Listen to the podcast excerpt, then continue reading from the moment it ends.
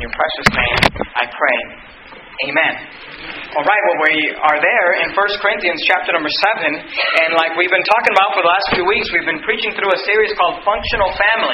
And there's a dysfunction epidemic. There are dysfunctional families uh, all around us, and really, our, our culture and society and Satan has kind of. Uh, attacked the family to the place where many families don't aren't functioning and aren't working together the way that God designed for them to work. Like we said last week, we talked about the heart and the, the, the ability of a heart being able to be stolen. And we talked about steps that we could take to not lose the hearts of our children or a husband to not lose the heart of his wife or vice versa. Uh, this morning, I want to deal specifically with the subject of marriage. So, for those of you that are married, uh, the sermon is, is specifically for you. Next week, we're going to be talking about parenting. So, if you're a parent, you have a child, uh, you want to make sure you're here next week, and we'll be talking about uh, biblical principles in regards to parenting. But maybe you're here this morning and you're not married, but you may get married, you know, or maybe you're a child. You say, "Well, I'm not going to be married for a while," but you're, you're going to get married at some point, and it would be good for even singles to just kind of tuck away these truths and maybe take some notes and have these in their heart to be able to guide them in regards to when they are married and when God brings them to the place of marriage. In 1 Corinthians chapter 7, uh, if you look at verse 1, uh, he begins talking to the singles, and I'm not talking to the singles this morning. We will preach a sermon to the singles uh, during this series, but the Bible says there, Now concerning the things whereof ye wrote unto me, it is good for a man not to touch a woman. And people say, well, that's kind of old fashioned, that's kind of strict. If people followed that guideline, you, you wouldn't have any teenage pregnancy. Okay, you know what I mean? You wouldn't have, you know, children born out of wedlock. The Bible says it is good for a man not to touch a woman. Nevertheless, to avoid fornication, let every man have his own wife. Let every woman have her own husband. The, the touching on a woman there is not a reference to, you can shake her hand, okay? He's talking about fornication, a physical relationship. In verse 3, he begins to talk to uh, the married couples. And that's really what I want to focus on uh, this morning is verse 3 and, and verses 4 and 5 also. Verse 3 says this, Let the husband and I want you to make note of this word, render. If you uh, like to take notes in your Bible, you're not afraid to write in your Bible, uh, you know, circle that word render, or underline that word render. The word render means to provide, to give, or to deliver. It means to, to, to provide, it means to give to someone, it means you are giving up of something. It says, let the husband render, notice this, unto, his, uh, unto the wife. I want you to notice this word, due. The word due means something you owe, something you are bound to do, something you are bound by duty to do. And Paul says, let the husband render. He says, I want the husbands to provide, I want the husbands to give, I want the husbands to deliver unto the wife. He says, I want you to give your wife something that's due her, something that you owe her, something that you are bound to due. It is your due, duty. He says, do benevolence. The word benevolence means goodwill or an act of kindness. Now, notice this. And likewise, so he's not just talking to the husbands, he says, Husbands, you have something that you need to provide for your wife. You owe it to her. It is her due benevolence. But then he says, Likewise, also the wife unto the husband. You see that? So, the Apostle Paul is teaching husbands are commanded by God to render due benevolence to their wives, to provide or to give or to deliver a benevolence that is due, that is owed, that they are bound to give, that they are, it is their duty to do. And at the same time, wives are commanded likewise to also render due benevolence to their husbands. According to the Bible, there is something that you, if you're married, or you, if you will one day be married, there is something that you owe your spouse. Husbands, there is something you owe your wife. There is something that she is due to be given from you. And also, wives, there are some things that you owe to your husband. It is, the, it is your duty. You are bound to deliver and to provide the benevolence that is given to them. Today in America, uh, 50 to 60 percent of marriages end in divorce, depending on what statistics you look at. Today, at least half, if not more than half, of marriages are ending. And you got to understand this, okay? We're talking about people who, at, at one point in their in their lives, at one point were so in love, were so infatuated, were so, you know, wrapped into each other that they were willing and hold a ceremony where they invited their friends and families, and before God and before men, they entered into a covenant and they promised that I will be with you till death do us part. And those couples, of those couples, of those marriages, half of those, and maybe even more than half of those, are ending in divorce. And the reason is, the reason for every divorce, is that either one of the the people in the relationship, or possibly both, want to leave because they feel as though they've been ripped off. They feel as if they're not getting something that they deserve. They feel like, I didn't think this was how it was going to be. I thought it was going to be different. I thought being married was going to be different. I thought being a husband was going to be different. I thought she was going to treat me different. I thought he was going to treat me different. I thought the relationship was going to be different. And I, this is not what I signed up for. This is not what I thought it was going to be. I feel like I'm being defrauded. I feel like I'm not getting my end of the deal. And if every husband and every wife felt like they were getting everything that they wanted out of a marriage, divorce would be non existent. If every husband and every wife felt like they were being satisfied in their marriage, divorce would not exist. Marriages would last till the moment of death the success rate in marriages would skyrocket if everybody felt like they were getting something. Now, here's the thing: we have this idea. Well, if they feel ripped off, if they feel like they didn't get what they deserve, if they feel like like I'm inadequate, or if she feels like uh, like like she can do better, or he feels like he can do better, then that's their problem. But here's what you got to understand: the Bible says it is your problem. Let the husband render, let him provide, let him deliver unto his wife the due benevolence that you owe her. If your wife feels like she's getting ripped off, sir, it's your fault. And, ma'am, if he feels like he's not getting his share of the deal, it's your fault. Because you gotta understand, marriage is not about having them satisfy my need. Marriage is me satisfying her need. You satisfying his need. Today, marriages are ending in divorce, and there's an attack on the marriage because there are families, there are women, there are men who feel that they are not getting what is due to them. They feel like they're getting ripped off. So here's the question. The question is this What is it that I owe my spouse?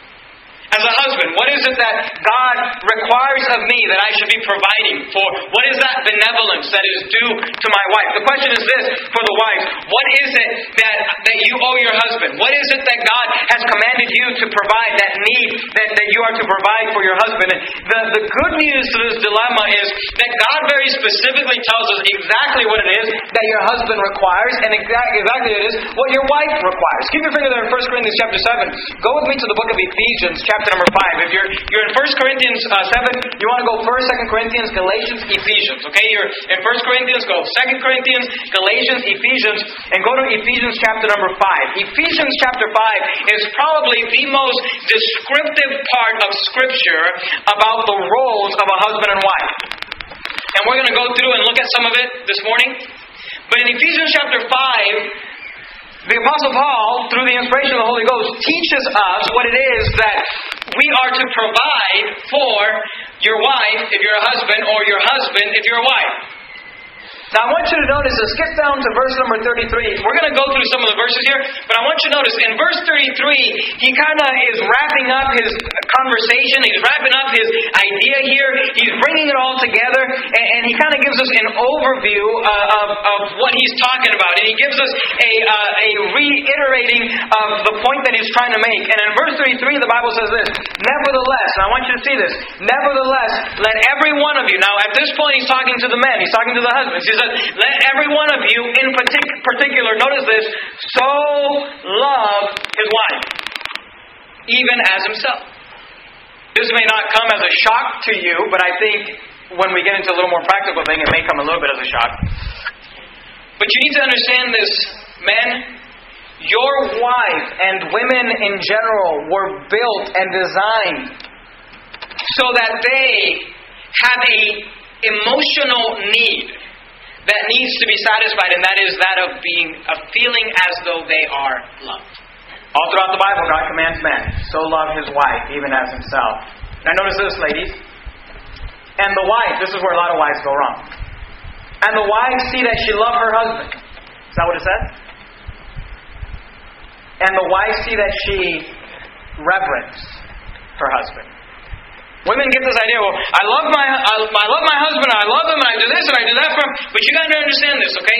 What your husband needs from you, the emotional need that he needs, is not necessarily love as much as it is reverence. And we're going to get more into this, and don't cut me off. Just listen to the whole sermon's context. I think it'll make sense here in a second. The problem is that a lot of men don't understand how to love. Because you got to understand, men, you know, despite what Hollywood would have you believe, and despite what the public school system is trying to, you know, indoctrinate our children, men and women are different. Do you understand that? We are not built the same. We are not wired the same. We do not think the same. Men work off of this emotion called reverence. The word reverence is a, a deep respect. Men, more than they need love, they need to feel as though they are respected. And women need love. Now, that's not to say that women don't need respect and men don't need love because the Bible teaches those things also. But as you study the scriptures that have to do with marriages, you will find that the primary thing that God tells uh, men to do for their wives is love, love, love, love. Now, he later on, and we'll look at it here in a bit, he later on says that you are to honor your wife, which means to respect her. We understand that. We're not advocating disrespecting women. But you need to understand this women, what they need more than respect is love. And what men need more than love is respect. And see, here's the problem men are in a need or in an appetite of respect. And a lot of times, what a good husband does, and he's confused, and he says, I don't understand why I'm having so many problems with my wife. I love her, but what you're showing to her is not love. It's love in the way you perceive it, because what you're showing to her is respect. Here, here's what husbands who are going to end up divorced say to, say to me. I don't understand why she's so upset for her. She's uh, so upset about it. She acts like I don't love her. I provide for her, don't I? I go to work every day and I work hard and I bring money and I have this house for her and I have this car for her. And, and you should provide for her and you should do all that. But you need to understand this. That's respecting her. And you can give her everything she needs. But you still have to show love because what she desires, what she needs, is love. And women say, well, well, I love my husband. I'm constantly trying to cuddle with him. I'm constantly trying to spend time with him. I'm constantly trying to do this. But then you disrespect him. Then you embarrass him. Then you talk bad about him. Well, but I love him. But he doesn't know what he needs from you. He doesn't need love. He needs reverence. And when we learn how we communicate, and when we learn what it is that your needs are, we'll begin to be able to function as a marriage. Now, notice you say, well, my wife needs love. What, what does that mean? God goes through and explains to the men very thoroughly what it is to love your wife because men sometimes are a little hard headed. He has to give us some examples. Look at verse 25 of Ephesians chapter 5. You say, well, I love my wife. Do you? Ephesians 5.25 says this, Husbands, love your wives. Well, I, I'm doing that. Okay, are you doing it this way? Even as, you see this? Gives you an example. I want you to love your wife, even as, or in the same way, even as Christ also loved the church and gave himself for it. See, men, women perceive love through sacrifice. What you're looking for is, what they're looking for is sacrificial love. Jesus Christ gave himself for the church. And that's what they're, and, you say, well, I'd be willing to die for my wife. Or you're willing to die for your wife, why aren't you willing to sacrifice for her without dying? Let me just, let me just, because, you know, you say, well, Pastor Menace, I thought this was an independent fundamental Baptist. Women are to submit. The Bible says all that. Well, I'm, I'm, her job is to submit to me. But listen, when's the last time that you, sir, didn't get your way? Well, she's supposed to do it. I understand that. But when's the last time that you, as a leader, as having the authority and having the ability to make all the decisions, when's the last time you chose, you chose to sacrifice your well being or your incon- you were inconvenienced to convenience your wife? When is the last time you gave up or you did something or you lost on a deal to make sure that your wife succeeded? You say, Well, I don't have to, I'm the leader. Did Jesus have to? Did Jesus have to come to this earth and, and be humbled and, and take the hard road of the cross as a showing of a love for us? He did not have to, but he chose to. He said, Well, I provide for her, I have a nice her, I give her nice clothes. But see, whenever, whenever it comes to whether you win or she wins, you always win and she always loses, and you don't understand why she doesn't perceive that as love. Because the love that she's looking for and the love that God has, the benevolence that God has required for you to show to your wife is a love even as Christ also loved the church and gave himself for it. Say, well, that doesn't make any sense. Okay, well, then God gives you another example because he knows you're a little hard headed. Look at verse 28. You don't understand the love that Jesus has for the church. You, you will understand this love. So ought men to love their wives even as their own bodies. So ought men to love their wives even as their own bodies. He that loveth his wife loveth himself. Some of you got to write that down somewhere. Memorize it. For no man ever yet hated his own flesh, but nourisheth and cherisheth, even as the Lord the church. See, a love, you are to love your wife, men, as Christ loved the church, but you're also to love as you love yourself. And this is a considerate love, and this is a word that we're not used to as men. Being considerate understanding her needs and her desires and her wants. And I, and I, and I really want to, I want us to understand this as men because the Bible says here that we are to, the Bible says nourisheth. Do you see that word nourisheth? The word nourisheth means to strengthen, to build up, to promote. And cherisheth, the word cherish means to hold or treat as dear it, it's interesting because it's the same word that the Bible uses, and I'm not have you turn there, but in Ephesians 6 4, it's the same word. That word nourish is the same word that is translated as to bring them up in reference to a father to his children. It's the same word in 1 Thessalonians 2 7, that word cherish it, uh, about husbands and wives in Ephesians, is the same word that is used about a mother with her children. Now, I'm not saying that a husband is to treat his wife like a child, but the idea is this when God gave you that child, you say, well, that child is supposed to submit. Yes, they are, but here's the point the purpose of your relationship is to raise that child, to bring them to the place where they are productive, where they are successful, to do for them what they could not do for themselves in order to be able to help them to succeed. Husbands, when's the last time you looked at your ministry, which God calls your wife, and you realized that your job is that she's not there to serve you? She's not there. God did not give you an indentured servant. Do you understand that? I think a lot of Baptist churches, we get this idea, well, God gave me a slave and He called her my wife.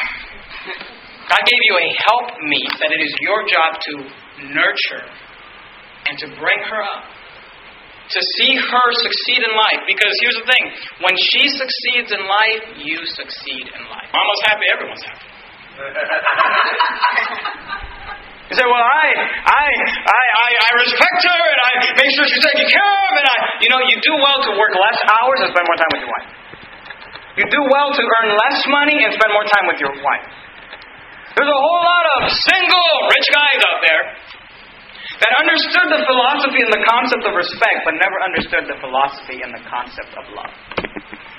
God requires you to give sacrificial love. God requires you to give considerate love.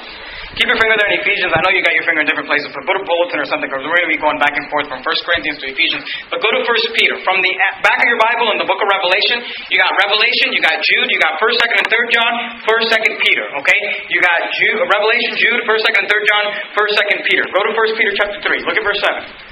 Considerate love sees her potential and helps her reach that potential. Considerate love looks at your wife as the ministry that God has given you to see her succeed in life. She's not there to serve you. Now, was she supposed to submit? Yes, she is. Like children. And I'm not calling her a child, please understand that. But in the same way that children are to submit, but would you say that your child is your slave that God gave you? There to better my life and there to make my life easier? My children are to submit to me, yes, but am I not there to build them up? Well, husbands, that's exactly what you are to your wife. Well, Pastor, I, I thought we were coming to a Baptist church, and I brought my. The only reason I came is because you were preaching on marriage, and I just wanted her to hear that she needs to submit. No, you need to hear that it is your job to invest your life into her and to give to her sacrificially and to be considerate. Now, here's the thing with being considerate. It comes. It's not easy for us. That's why God had to explain it to us. If it came naturally, He wouldn't have to mention it. First Peter chapter three. Look at verse seven. First Peter chapter three, verse seven. 1 Peter 3 7, the Bible says, Likewise, ye husbands. Notice this. Likewise, ye husbands, dwell with them according knowledge. Do you see that? Dwell with them according to knowledge, giving honor unto the wife, even as unto the weaker vessel, as being heirs together of the grace of life, that your prayers be not hindered. The Bible says that we are to dwell with them according to knowledge. Here's what, here's what you need to understand, man. We do not speak the same language as women. We interpret love or affection by camaraderie. We determine. We, we, we spend time together and we feel like we're having, you know, guys can come, can come to work and, and, and spend three hours together and not say one word to each other and they are having the best time. Women, they hate each other. if, they, if two women are in the same room for three hours and didn't say one word to each other, they are like mortal enemies. Because women perceive love through communication. See, having your wife sit next to you on the couch while you've been playing video games for two hours is not quality time for her. In order to dwell with her according to knowledge, there has to be communication. You have to see when you were. Here's what I know about you. When you were dating your wife, you were chasing after her. You wanted to know what she liked, what food she liked, what ice cream she liked, what color she liked, what flowers does she like. You wanted to know everything about her because you were a lion on a hunt. Got married, and the lion turned into a hippo.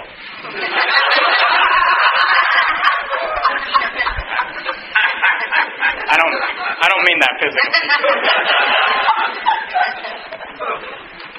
you stop chasing. You stopped caring. You got more interested in other things. You started chasing other things, and you've got hobbies, and you've got careers, and you've got this, and you've got that. You have a wife sitting at home who's well kept, not loved. It's considered love. It requires learning about her thoughts, learning about what she thinks, what she wants, her desires. Now notice, I want you to notice before we leave there, 1 Peter 3 7. Notice says. Likewise, ye husbands, dwell, dwell with them according to knowledge. Giving, notice this, giving honor, okay? We're not, you say, well, women need love, they don't need respect. No, they need honor, but notice that the word honor means, uh, it has to do with money, but not just the fact that you should take care of her financially, although you should take care of her financially, but that you should see the value in her. You should respect her. You should. But notice, God says, love, love, love, love, love. Oh, and by the way, honor. And we'll see here in a second that God says, submit, submit, submit, submit, reverence. And then he tells the ladies and Titus, oh, by the way, teach the women to love their husband. It's not that men don't need love, but the primary thing they need is reverence. And it's not that women don't need honor and respect, and you ought to honor and you ought to respect. And it is a low man that uses the Bible to say, well, I'm the authority figure, to abuse or to misuse his wife. Notice what he says. Likewise, ye husbands, dwell with them according to knowledge, giving honor unto the wife as unto the weaker vessel. Notice, as being heirs together of the grace of life. Do you understand that Jesus died for her as much as he died for you?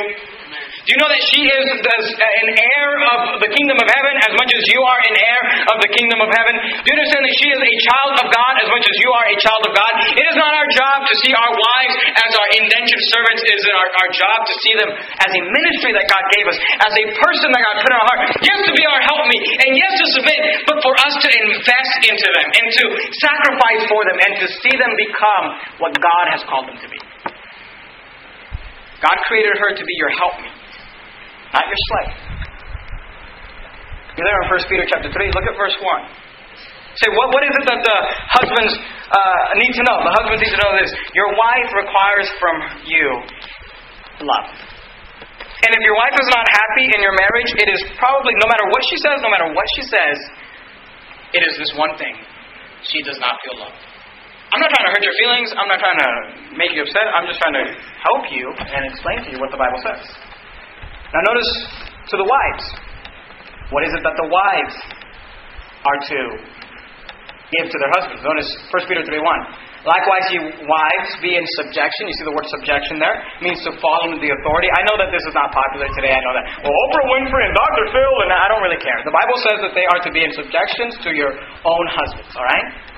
So I can't believe that you're saying. The Bible says that we are to preach the Bible, to be in, in season, out of season, whether it's popular or not, Likewise, ye wives, be in subjection to your own husbands, that if any obey not the word, they also may without the word be won by the conversation of the wives. You can't get away from this, ladies. Look at verse 5. For after this manner in the old time, the holy women also who trusted in God adorned themselves, notice, being in subjection unto their own husbands. All throughout the Bible, the Bible teaches that wives are to be in subjection unto their own husbands. Go back to Ephesians chapter 5. Look at verse 22. Ephesians chapter 5, verse 22. You say, well, well what does it mean to be under the subjection? What does it mean to submit? It means to, to, to place yourself under the authority of your husband. God gave you a husband to be your authority. That's what the Bible teaches. And you got to understand this about any organization, any any group, any any anything in the world. There has to be a leader. Someone said this. An, an animal with two heads is a monster. And an animal with no head is dead. And that's how most marriages are. Either there's two heads and there's two leaders, or there's no head and there's no leader. And that's not what God created. God, the Bible teaches that the husband is to be the head of the wife, even as Christ is the head of the church. Are you there in Ephesians chapter 5? Look at verse 22. Wives, submit yourselves unto your own husbands. Now, we don't understand this. Women sometimes don't understand this. You say, well, my, hu- my husband is not someone worth submitting to. You understand? He's not, he doesn't, he doesn't deserve that. He doesn't deserve that authority. He's not the man that he should be. He's not the spiritual leader that he should be. He's not the, the, the, the he doesn't deserve that type of respect. But notice, the Bible says, wives, submit yourselves unto your own husbands. Notice, as unto the Lord. Do you see that? Is the Lord Jesus Christ someone worth submitting to? Is the Lord Jesus Christ someone worth reverencing? Because it is the Lord Jesus Christ who commanded you to submit to your husband. So when you say, well, he's not worth submitting to, but you are to submit to him as unto or in the same way which you would submit unto the Lord. Because when you submit to your husband, really, really, you're submitting to the Lord. Why submit yourselves unto your own husbands as unto the Lord? Look verse 23. For the husband is the head of the wife, even as Christ is the head of the church, and he is the Savior of the body. Therefore, as the church is subject unto Christ, so let the wives be to their own husbands. Notice, in everything. You ought to submit to your husband in everything. Everything your hu- husband asks you to do, you ought to submit to it. Now, now, now listen to me very carefully, okay? Stay there in Ephesians. Go, go to the book of Colossians. You got Ephesians, Philippians, Colossians. Ephesians, Philippians, Colossians. Because I think sometimes we take things a little too far. And you need to understand this, especially for the ladies. Your husband, you are to submit to your husband in everything, the Bible says. But that is not a blanket statement or a blank check that just allows him to do whatever he wants. Because in Colossians chapter 3 and verse 18, the Bible says this. Colossians 3.18, it says, Wives, submit yourselves unto your husbands. Now notice this phrase, as it is fit in the Lord. Do you see that? Your submitting to Him needs to fit within the boundaries of what the Lord would have you submit to Him. Peter put it this way, you don't have to turn there, but in, in Acts 5.29, Peter was, was told to submit to the government officials, but the government officials were asking him to do something that went against what God had commanded him to do. And Peter said this, we ought to obey God rather than men. We are to submit to the government as long as the government doesn't ask us to do something that goes against what the Bible says. You understand that? And wives, you are to submit to your husbands as long as they don't ask you to do something that goes against the Word of God. Your husband says, Hey, listen, I would really appreciate it if we could have dinner at 6 p.m. Hey, just submit to him. You say, Well, I, I, I like to eat at 6.15. Hey, just give him those 15 minutes and submit to him and everything. You understand what I'm saying? But if your husband says, hey, I would like to start selling cocaine from the garage. well, no, you don't have to submit to that. God would not have you to do that. Do you understand that? We get this idea, well, well he's the boss and he can do whatever he wants in his home. No, as unto the Lord. As it is fit in the Lord. We have to obey God rather than men. And when your husband goes out of the boundaries of what God has allowed him to do, then your authority is God, not man. And by the way, that's business, that's work, that's marriage, that's children, that's everything. But as long as they're within their authority of what God has given them, hey, listen, you are to submit to them in everything. You say, well, why would God have us submit? Because here's the thing. When a woman learns to submit to her authority, the authority of her husband that God has placed above her, she is feeding into him a respect, a reverence, that God has put in that man that he needs. Nobody needs more than your cuddle. Nobody needs more than your, you know, lovey-dovey things you like to say to him. you do not disrespect him. He needs you to fall under his authority. You say, well, he's not worth doing it, but, but Jesus Christ is worth doing it. And as long as he doesn't fall under the bounds of, of the word of God, listen, you you say, well, my, my husband this, my husband Look, if your husband is not asking you to do something that goes against the word of God, then you just submit to him. As soon as he passes those bounds, hey, we ought to obey God rather than men. As it is fit in the Lord. You submit as it is fit in the Lord. That's what the Bible says. Go to 1 Peter chapter 3. 1 Peter chapter 3. Let me give you an example that you may or may not like, but you probably didn't like most of the sermon anyway, so. You'll like the one about the children, don't worry. 1 Peter chapter 3, look at verse 4. 1 Peter chapter 3, look at verse 4. 1 Peter 3 4, the Bible says this. We're talking about wives giving the due benevolence to their husbands that is reverence, respect. Notice how Sarah did this. 1 Peter 3 4, the Bible says, But let the hidden man of the heart in that which is not corruptible, even the ornament of, notice this phrase, okay? A meek and quiet spirit.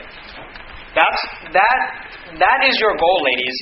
That is what God has ordained for ladies. That should be what describes you. A meek and quiet spirit, which is in the sight of God of great price. For after this manner, in the old time, the holy women also, who trusted in God, adorned themselves, being in subjection unto their own husbands. Notice, how did she do that? She was in subjection unto their own husbands. Verse 6, even as Sarah, he's given us an example of how she subjected unto her, even as Sarah obeyed Abraham. Notice, calling him Lord. Now look, I'm not saying that you need to go home and start referring to your husband as Lord. But you know, the, the word Lord for us sounds real like, oh Lord, but you need to understand the word Lord simply means this, sir. It's like it's like you're. It's just you submitting unto the, the earthly authority. It's like when you go to work, you know. See, this is why guys understand this. You go to work, and, and your boss says, "Hey, I need you to do this," and, and you say, "No problem, boss." And you say, well, I have no problem saying that. Some of you ladies say that to your boss. No problem, boss. You have no problem. That's exactly what Sarah said. She, she called him Lord. She was just saying, you're my boss. You're my Lord. You're, you're the one that got to place the authority over me. And when she did that, notice, even as Sarah obeyed Abraham, calling him Lord, whose daughters ye are, as long as you do, and we're not afraid with amazement. When she did that, she reverenced her husband. Here's what you got to understand, okay? God expects women and wants women to give reverence to their husband. Go, go to the book of Proverbs with me just real quickly. Proverbs. It's in the Old Testament. If you open up just right in the middle of the Bible, you more than likely found the book of Psalms. Right after Psalms, you got the book of Proverbs. Proverbs chapter 9, and look at verse number 13. See, we live in a society where women have been taught to do the opposite of what the Bible says. And men have been taught to be inconsiderate. Men have been taught to not sacrifice for their wives. Men have been taught if it's between football and my wife, I'm going to choose football. And you wonder why she doesn't feel loved. If it's between the guys and my wife, I'm going to choose the guys. And then you wonder why she doesn't feel loved.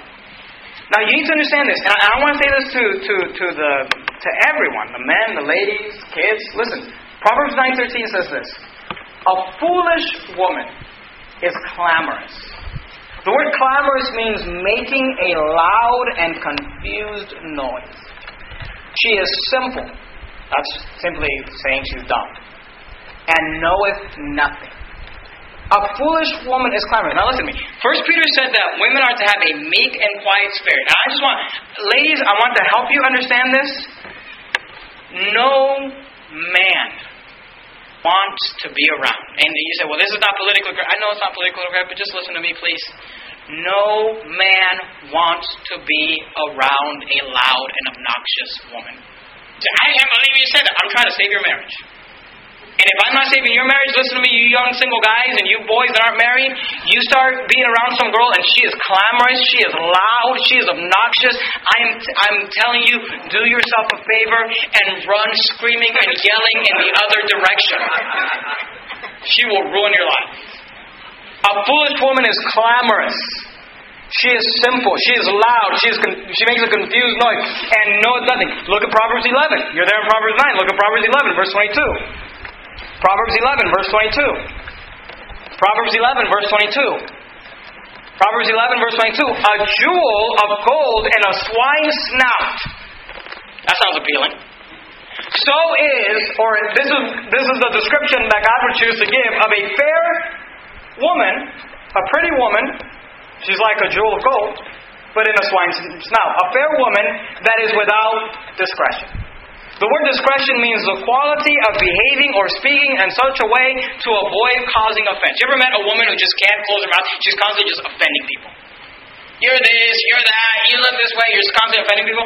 Look, the Bible says that you want to stay away from that type of woman. You want a fair, you say, well, she's fair. If she doesn't have discretion, stay away. And, and ladies, don't be like that. Look at Proverbs 12, look at verse 4. Proverbs 12, verse 4. Proverbs 12, verse 4. Proverbs 12, 4 says, A virtuous woman is a crown to her husband, but she that maketh ashamed is as rottenness in his bones. The word ashamed means to embarrass. Ladies, if, if you take one thing from the sermon, take this. Stop embarrassing your husband. Well, Pastor, I love him so much. I just, you know, I'm just going around telling everybody he doesn't have, doesn't have a job and he doesn't, he doesn't work and he's lazy and he, he doesn't provide for us. But it's because I love him. I'm trying to help him. You're a rottenness to his bones. Don't embarrass him. Don't talk about your husband to your mom, to your mom, to your his in-laws. about how he doesn't provide or he doesn't do this. Don't go around t- telling your girlfriends about all the problems your husband has. Dude, I, I love him. I just want to see him. No, you're, you're being irreverent. You're disrespecting him. And you're becoming a rottenness to his bones. And, and, and you know, you, you, you complain. You, you complain and you say, well, he doesn't make any money. He didn't make any money when you married him. You should have made that decision a long time ago. You should have thought about that before you got in bed, before you went down the aisle. Do you understand that? He didn't have a job before you married him. Why are you complaining about him not having a job now? And by the way, I, I just advise, listen, girls, if, if, if you are single, you're a girl, don't marry a man that does not, does not have a job. I don't, I don't think you should. I'm just telling you right now, you'll save yourself a lot of problems. If he doesn't have a job before you get married, he's not going to get one afterwards. I'm, I can say that till I'm blue in the face. I was trying to help you. You can get a girl without a job. Why would he get a job? Look at Proverbs 21, verse 9. Proverbs 21, verse 9. Proverbs 21, verse 9. It is better. It is better to dwell in the corner of a housetop. It is better to rent the attic of a house than with a brawling woman in a wide house. See, is it, is it better to live in a little tiny shack by myself or to live in a big old wide house with a brawling woman? God says it's better to be in the corner of a house. I'm just trying to help you ladies. No man wants to come home to a woman who's brawling, who's angry, who's mad, who's contentious, who's loud, who is not. That is not appealing to men. They're looking for a woman that has a meek, quiet spirit. It is better to dwell in the wilderness Verse 19, skip down. Verse, Proverbs 21 9 says it is better to dwell in the corner of the housetop than with a brawling woman in a white house. Proverbs 21 19 says this. Just to, just to reiterate, just because God wants to make sure we get this. Proverbs 21 19 says, It is better to dwell in the wilderness. It is better to not even have a house. It's better to go live in the forest. It's better to go live in, in the desert. It is better to dwell in the wilderness than with a contentious, the word contentious means causing loud argument, than with a contentious and an angry woman. She's always mad. Well, you know, she, she was like that before you married her. But she was so pretty. Yeah, 20 years ago. I get that. Proverbs 27, look at verse 15. Proverbs 27, look at verse 15. Proverbs 27, 15 says, A continual dropping in a very rainy day and a contentious woman are alike. Now, here's what your goal should be. And all you ladies and all you young ladies that aren't married, here's what your goal should be. Go back to Proverbs 11. Look at verse 16. Proverbs 11, look at verse 16. Proverbs 11, verse 16. A gracious woman retaineth honor.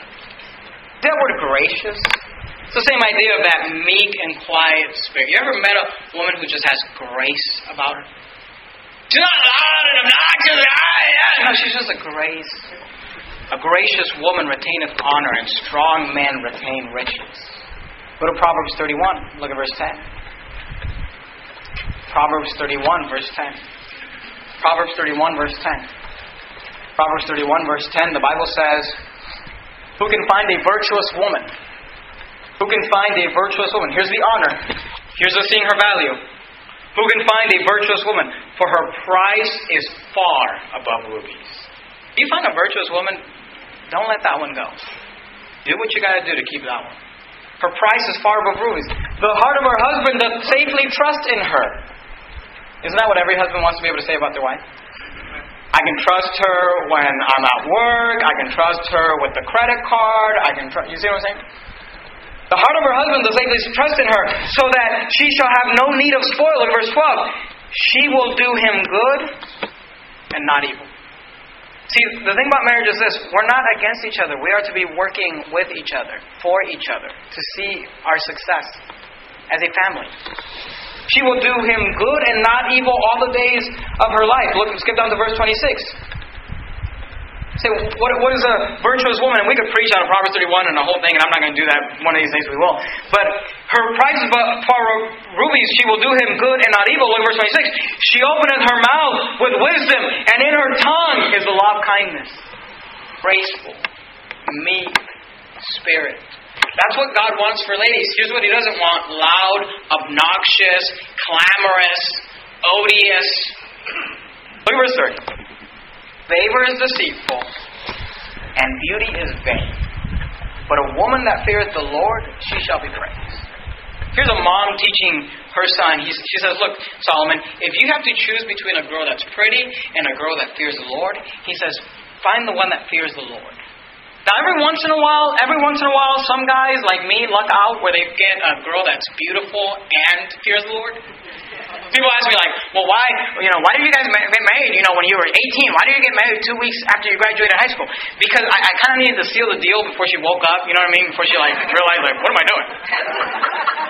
See, here's the problem. Men, they look at the physical and they say, "Oh, she's so pretty," but her spirit. You ever, you ever, uh, you know, I, I, I often think this about me and my wife. But you ever see those, um, those couples where it's like, it's like, you know, a beautiful woman and just like an ogre of a guy. Like, how did he get her?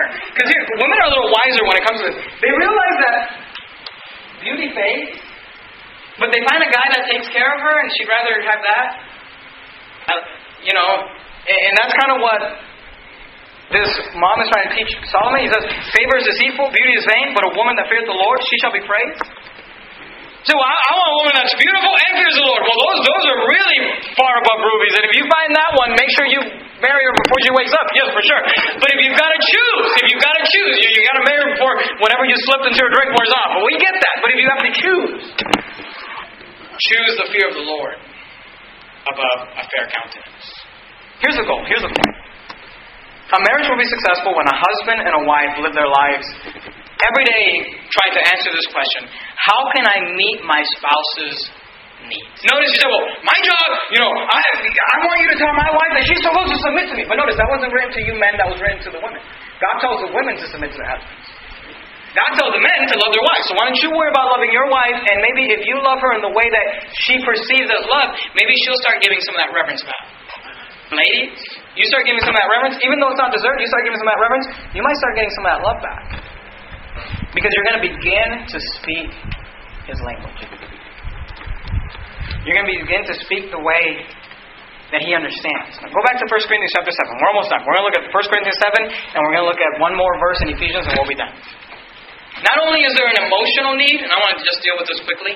Not only is there an emotional need in marriage, women need love. Yes, they need honor, but primarily they need to feel as though they are loved. And, and men need love. The Bible says that the elder women are to teach the younger women how to love their husbands. So, yes, men need love, but primarily they need to feel reverence. Primarily they need to feel respected, and they don't feel that, ladies, when you're going around talking about them to their, you know, to your in-laws or their in-laws or your friends. They don't don't feel that when every time you come home it's a fight and it's a battle and it's angry and I'm contentious and I'm mad all the time? You don't feel that? But there's more than just an emotional need. You need to understand there's also a physical need. Notice what Paul said, 1 Corinthians chapter 7, look at verse 4. The wife has not power of her own body, but the husband. And likewise also the husband hath not power of his own body, but the wife. Now I want you to notice this word, verse 5. You see this word? Defraud. You know what the word defraud means? It means to rip off, it means to steal from. See, there is something that you owe your wife. There is a, a rendering that is due her, and ma'am, there is a rendering that is due him. And part of that is emotional, the love and the reverence, but part of that is also physical. And the Bible teaches that you ought not to defraud your spouse. Notice, defraud ye not one the other, except it be with consent for a time that ye may give yourselves to fasting and prayer and come together again and Satan tempt you not for your incontinency. Here's what you need to understand, okay? The Bible teaches that there is not, this is not a healthy marriage when you are not being physically together, fulfilling your spouse's physical needs. It's not healthy and it's actually a sin. The Bible says, defraud ye not one another. You say, well, I just didn't feel like it. Okay, the wife has not power of her own body, is what verse 4 says. Why doesn't it feel like it? The husband hath not power of his own body, is what verse 4 says. So because you don't have power over your see, when you got married you became one flesh. Your body became much of his body as his body became of your body. And it says here, look, he hath not power over his body, she hath not power, defraud ye not one another. You ought to, in a marriage, you ought to have this understanding that it is your job to render that due benevolence. That physical need, yes, the emotional need, but also that physical need, don't rip your spouse off. Don't defraud them by keeping that. And some women will, well, I'm mad at him and I'm going to punish him by. That's wrong. Why? We, we just don't, we haven't been together and that's not healthy. That's not right. Defraud you not one another. Now notice, except to be with consent for a time that you may give yourselves to fasting and prayer. The only exception to this that Paul gives us is during a time of fasting because the purpose of fasting is to deny yourself a physical need. He says, don't eat food and then don't have a physical relationship with your spouse. He said, only during fasting, if you both of you consent for a time that you may give yourselves to fasting and prayer, he said, otherwise, you need to come together again that Satan tempts you not. And what that tells me is this. It ought to, it, this, the physical relationship between a husband and wife ought to be happening often enough. To, well, let's say this. How long would you go without eating? I don't know many people that fasted for 40 days. Some of you can't skip lunch. And yet you go weeks without being physically with your spouse. The Bible says you're defrauding. See, it is your job, wife, and it is your job, husband, to render the due benevolence to meet the emotional need of your wife and the emotional need of your husband, but it is also your job to meet the physical need of your husband and the physical need of your wife. Go to Ephesians chapter 5. Look at verse 21. We're done right here. How can I meet my spouse's physical and emotional need? How can I meet my spouse's physical and emotional need? Well, she needs to be submitting. The question is not how can she meet your need. The question is this how can you meet her need? The question is how can you, ma'am, meet his physical and emotional need? Can you imagine? Can you imagine a marriage. No, notice Ephesians chapter 5. Now, here's what's interesting about Ephesians 5, okay? In verse 21, the Apostle Paul begins by saying this about marriages. He says, submitting yourselves one to another in the fear of God. And then he goes on in verse 22 and for the next few verses, talking about how wives are to submit to their husbands. And it almost seems like there's a contradiction here. Because he's saying wives are to submit to their husbands, submit to their husbands, submit to their husbands. But before he got there, he says submitting yourselves one to another. But you got to understand, even though the word submit is the same word submit, the, the, the idea of submitting is putting myself under the authority. Yes, that's true. The wife ought to submit to her husband. But the idea there also is putting myself under their burden to see them succeed. The submitting yourselves one to another is this idea. And could you imagine, just imagine a marriage, what a marriage would look like when a husband every day woke up and said, How can I submit myself? Not in the, the fact that she's my authority and I'm going to listen to her, not in the fact that we're this is a 50 50 marriage, but in the idea that I'm going to bring myself down, I'm going to lower myself, I'm going to, I'm going to deny my needs to meet her physical and emotional needs. And in that same marriage, the wife said, Today, I will submit myself. I will lower myself. I will humble myself. Not to get my needs met, but to meet his physical and emotional. Could you imagine what a marriage would look like? Every husband and wife, every day, woke up and tried to answer this question How can I meet my spouse's physical and emotional needs? I think, I think that in that marriage, a wife could submit to her husband without the fear of being abused. All life is to meet her physical I think that in that marriage, a husband could trust his wife. And could realize that she's there not to hurt him, not to disrespect him, not to make him feel as if he's inadequate. The goal that God has for marriage is this where you're not upset because I'm not getting what I deserve and I'm not getting what I need and I'm not getting what I thought I should have got in this marriage. But when you wake up every day saying, as a husband, how can I meet my wife's physical and emotional needs today? And when a wife wakes up and says, Today, today, how can I reverence my husband? Today, how can I sacrificially love my wife? Some of you are in marriages that are shaky. Some of you are in good marriages, some of you are not married. But I would, I would challenge those of you that are married, especially if you're in that shaky marriage, but really all of you, I would challenge. Here's a challenge. You don't have to talk about this with your wife or your husband. You don't have to talk. Just just be quiet on the way home, okay? Don't don't talk about this. But here's a challenge. Would you, for the next seven days, next Sunday, every day, wake up, ask yourself this question: how can I meet my spouse's physical or emotional needs today? For the next seven days.